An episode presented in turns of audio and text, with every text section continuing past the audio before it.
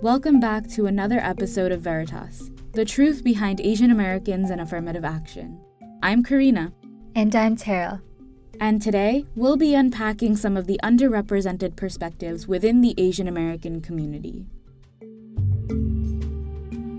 To give a quick disclaimer, we are not claiming that these are the definitive stances of any given group, but I think we do have to acknowledge that the current debate surrounding affirmative action has been dominated for the most part, by East Asian, specifically Chinese American voices. Following the Fisher versus University of Texas ruling that protected race conscious policies in the interest of diversity, in 2014, Edward Blum created Students for Fair Admissions to recruit Asian plaintiffs, specifically Chinese American students, for the purpose of initiating new lawsuits against Harvard University and the University of North Carolina co opting the Chinese immigrant narrative and using it to argue against affirmative action. SFFA implies that these views are representative of Asian Americans as a whole, and in doing so ignores the vast diversity within the community as well as its historic support of race conscious admissions. And if we look at some of SFFA's most vocal defenders, we'd find anti affirmative action organizations like Asian American Coalition for Education, or the AACE, they're a grassroots foundation devoted to promoting equal rights for Asian Americans in education and education related activities. However, despite the Asian American label, the group is more accurately described as being Chinese American. AACE's presidency and vice presidency are currently held by two Chinese American professionals, corporate strategist Yukong Zhao and data analyst Jack Ouyang. Looking at the organization's leadership, at least 13 out of the 16 positions listed are being held by individuals of Chinese descent. And what's most telling about the group's audience?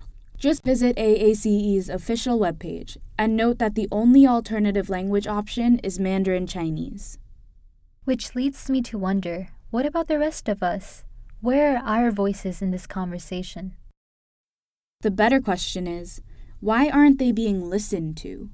Regardless of their stance on race conscious admissions, diversifying the media's portrayal of Asian Americans in the Harvard lawsuit is crucial. In fact, according to a 2012 to 2016 study conducted by Karthick Ramakrishnan and Janelle Wong on AAPI data, nearly two thirds of Asian Americans actually support affirmative action policies. In addition to that, despite the Chinese American approval rating falling from 78 to 41% in the last decade. The National Asian American Survey shows that from 2012 to 2016, all other Asian American groups have consistently supported race conscious policies at an approval rating of around 70%. I think that just goes to show that the Asian American story is complicated. It isn't just a one narrative fits all. I'm both South Asian and Southeast Asian, and I have family ties to different regions and countries within South Asia. I grew up with food, culture, and values of various Asian traditions, ones that aren't often recognized or represented in news or media. My family's story and journey to the United States isn't one that would fit into the typical Asian American narrative, and for this reason, it feels difficult for me to identify that way. It almost feels performative to be Asian American. Do you feel like you had to fulfill this kind of image of a model Asian American person? Of course, that's exactly what I mean by performative. America sees Indian Americans winning the spelling bee in math competitions, and that's how we get to the model minority myth. As an Indian American kid growing up in the United States, I definitely felt a societal pressure to fit the mold of the model minority.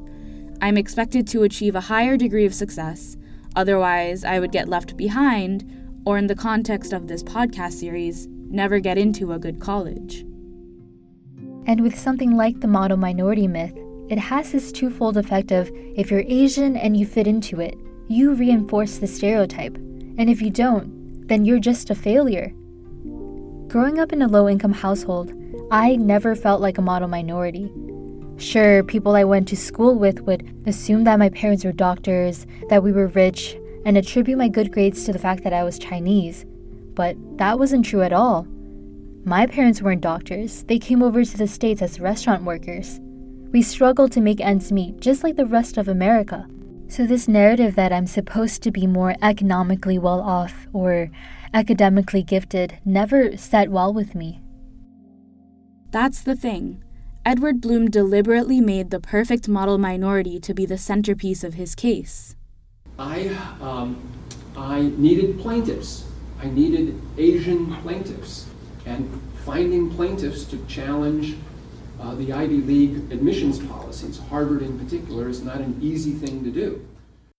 Well, he got his Asian plaintiffs all right, but who's really being represented? Not the students who fall on the margins outside of the myth. You're right. SFFA banks on this reverse racism argument. Aligning the Asian American dream to white conservative values, they hinge on this idea that Asians have somehow made it in this country. If the myth equals proximity to whiteness, then it basically casts aside any Asian American who doesn't fit into this clean cut image. The fact is, SFFA misrepresents Asian America. According to OiYan Poon, a renowned Asian American scholar, there are clear generational and class divisions between Asian Americans who support or oppose affirmative action.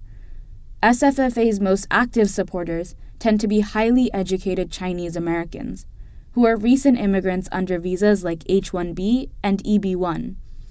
Poon says their immigration patterns are very different than for earlier waves of Chinese immigrants who came in when immigration policies in the United States allowed for more family reunification in the 1960s and 1970s. Hmm, that's interesting. But what about the other side? Asian Americans that oppose SFFA tend to be more ethnically diverse, according to Poon. So they consist of East Asians, South Asians, and Southeast Asians.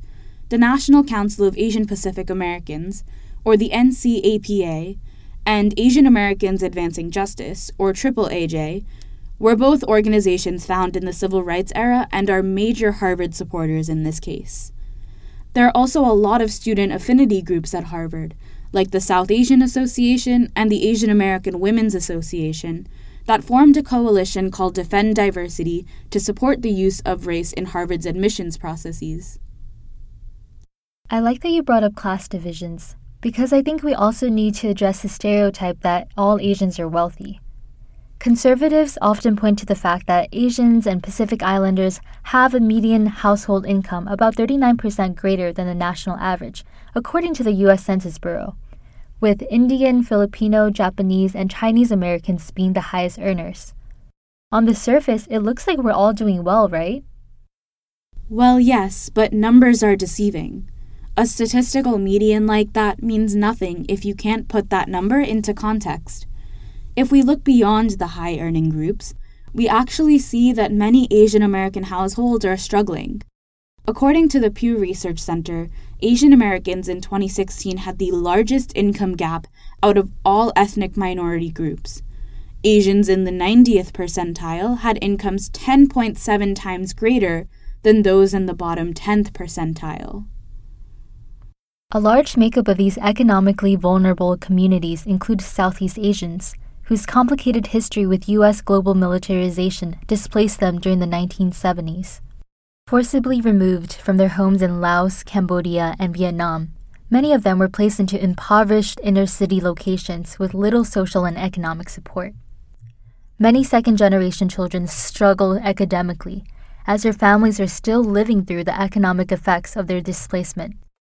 As a result, Southeast Asians are less likely than other Asian American groups to pursue a college degree and subsequently less likely to move up in economic status.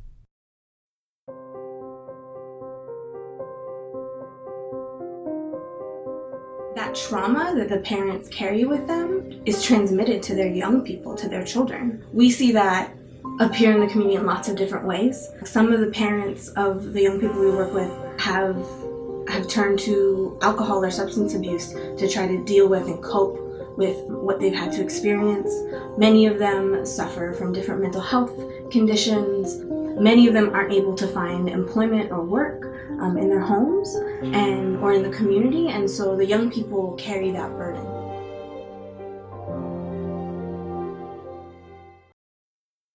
That was Ashley Uyeda, a community organizer of Khmer Girls in Action, an outreach group for Cambodian American women. In addition, in 2013, 27.4% of Hmong American families were living below the poverty line, compared to the national average of 11.3%. That's over twice as high. Many Southeast Asians also still struggle with linguistic barriers.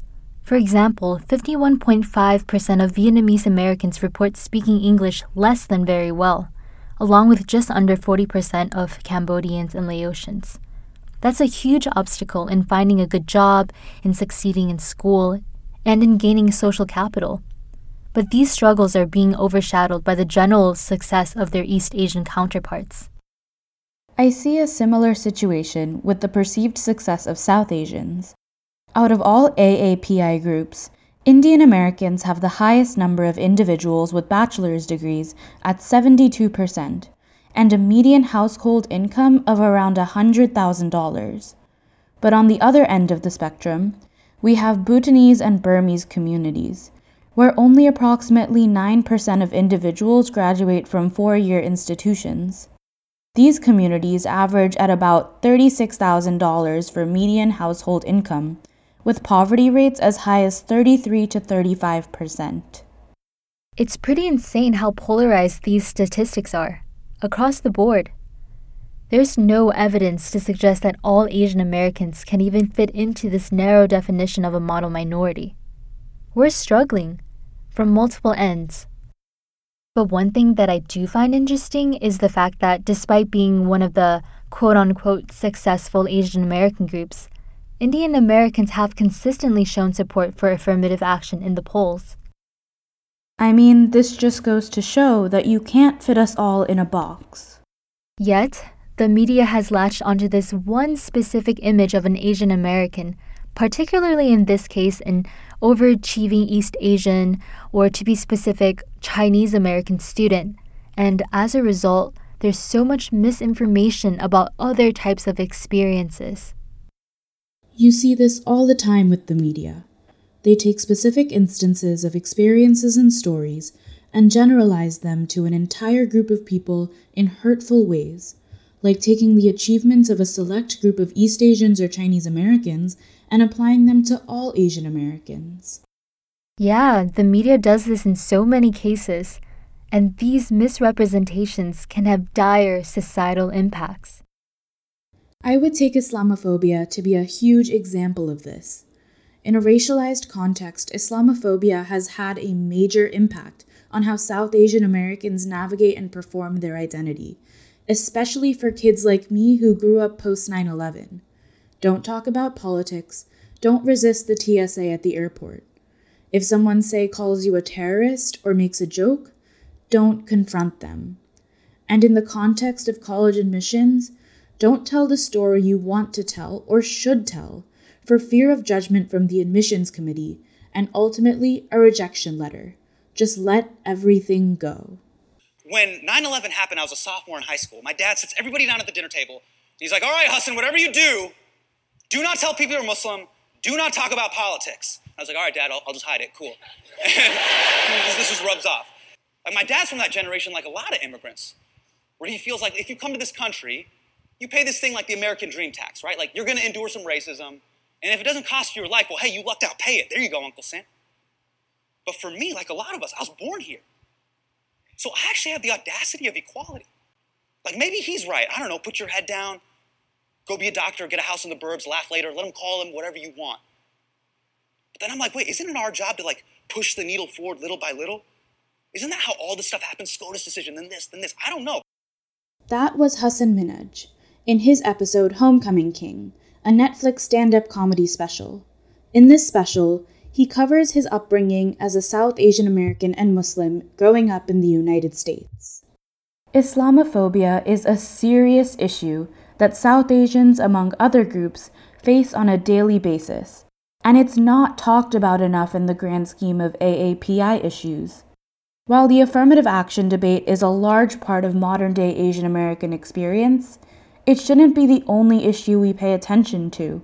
If there's anything we want to express in this episode, it's that there is a vast diversity in our community, and along with that, a wide range of stories we should be unpacking. That's a really important issue that we need to talk more about. Another takeaway that I have is that there's a pressing need to disaggregate AAPI data. As one Vietnamese Harvard student Thang Diep puts it, the Asian American and Pacific Islander community is too often represented as a monolith. Supporting affirmative action means actively challenging that stereotype of the model minority. Definitely. By disaggregating national data, we can better help disadvantaged members of our communities on a federal level, from increasing funding to schools with high low income enrollment to providing culture specific aid to marginalized ethnic groups. Asian Americans have much to gain from this initiative. Hopefully, initiatives like this can bring awareness to serious events that are happening right now in the Asian American community. I mean, I'm shocked by the lack of coverage on Southeast Asian deportations under this Trump administration, or the fact that thousands of undocumented Asian immigrant workers are left without access to vital health care or a pathway to citizenship each year. These are some large, overwhelming issues, and they deserve to be discussed on a grander scale. But why has affirmative action blown up to become such a hot button topic? I think it all comes down to opportunity and our access to it. I keep going back to this question I got from a white classmate back in high school in the process of applying to colleges. He asked me, How do you feel about your spot automatically being taken by a black or Hispanic person, by a person of color? 17 year old me, I was taken aback. No one had ever asked me this question. I didn't even know if I considered myself a person of color and I didn't know how to respond. I just said, you know what?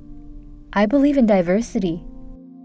Looking back, this wasn't that great of an answer. It was a go to blanket statement where I didn't have to take that platform to address why I actually felt so anxious about affirmative action. There was a part of me that feared being Chinese was going to ruin my chances of getting into a really good school. Do you think your upbringing affected how you view affirmative action? Definitely. My parents really truly believed in the American dream. They crossed oceans, they left back family for this life. They worked so hard to provide for my siblings and I to give us opportunities they didn't have. And I could never thank them enough for it. But their experience also made them very firmly against affirmative action. They were very much a pull yourself up by the bootstraps types of people and viewed the model minority myth as somewhat of a compliment. And to be honest, I can't really blame them for it. But do you agree with their standpoint? The thing is, I can see where my parents are coming from. But at the same time, this debate is so much more than just about college admissions. I think that there is to some extent an implicit Asian bias in Harvard's admissions process. But in claiming that African American and Hispanic students are taking away Asian seats, that's not a viable argument. Why are we letting Edward Blum and SFFA perpetuate this idea that minority students have to scramble and have to fight over X amount of seats? We all know who benefits the most if we eliminate race conscious policies at Harvard. And here's a hint it's not us. I completely agree. My family has similar sentiments about the American dream, and I shared similar fears of not getting into a good college because of my race. SFFA's zero sum framing ultimately benefits white students. If they wanted to solve anti Asian discrimination, they would have just stated that explicitly in their proposed solution. But instead, they're asking to get rid of affirmative action. Those are two completely different situations. If SFFA despises unfair bonuses, then why aren't they going after legacy or athlete admissions? Those are all very valid points. But I'm curious would you say race conscious policies helped or hindered you in the process of applying to college? You know, I can't really tell. I went to a public high school in central New Jersey, which has one of the fastest growing South Asian populations in the country. I definitely felt a pressure to score really high on the SAT and ACT, especially compared to my non Asian classmates. It basically felt like I was competing with South Asian American students from across the region for an arbitrary, unpromised acceptance letter to a college. I couldn't help but think that my identity was hurting my chances of getting into college, and that the admissions committee would see me as one of many South Asian Americans and not recognize me for my individuality and what I bring to the table. It was a sentiment a lot of my classmates felt as well. Did you share a similar experience with race conscious policies? To be honest, I think they helped to some degree. Now, I don't want to speak on behalf of any other Asian American first gen college student because our experiences can be so vastly different. But for me, my application heavily expressed that, for one, I was going to be the first in my family to attend college, two, that I came from a low income immigrant background, and three, that as a Chinese American woman growing up in a mainly white and Hispanic community, who was also one of the only Asians in her high school, I faced challenges that were specific to me and to my experience in life. So, if you were to ask me to present a race neutral version of that, I couldn't possibly do it.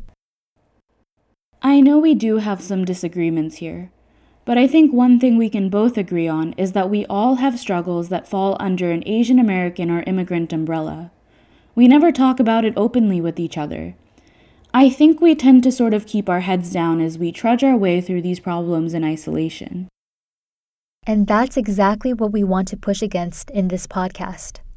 As we close out the series with this final episode, we want to emphasize the importance of not only embracing the diversity of the Asian American experience, but also standing in solidarity with one another and our allies to tackle the AAPI issues we face on a daily basis. Bringing these issues into the limelight and having open discussions about them is the first of many steps that will carry Asian Americans beyond the model minority myth. With that, we leave you with some advice and encouragement from students and professors from Arizona State University, Tempe campus, in a video titled Asian Pacific American 101 Positive Stereotypes Cause Harm. I describe myself as a strong person. I'm the go getter. Like, if I want something, I definitely go for it. I'm actually horrible at math. I also do poetry. It's a great form of expression. Being boring is my greatest fear. but um, I'm a proud US citizen and a proud Indian. I know I'm Taiwanese, but I also believe I'm American as a, like a culture clash. In contrast to the idea that Asian Americans are perpetual foreigners, they've been around since the early 1600s. Yet that history becomes sort of washed out. You know, if I complained about, you know, having to do all of the stuff or being stressful, and they're like, oh, well, it's okay because you're Asian. And I feel like it's very important to recognize that um, Asians aren't just stereotypes. No culture is just a stereotype. And we're simply just people like living in this world and everyone has their faults and no one should be pigeonholed to just expected to be like one thing or one way. Like we can all be diverse and have our issues and our problems and also our strengths and the things that make us great. Signing off one last time. I'm Karina. And I'm Tara. We thank you for listening to Veritas the truth behind Asian Americans and affirmative action.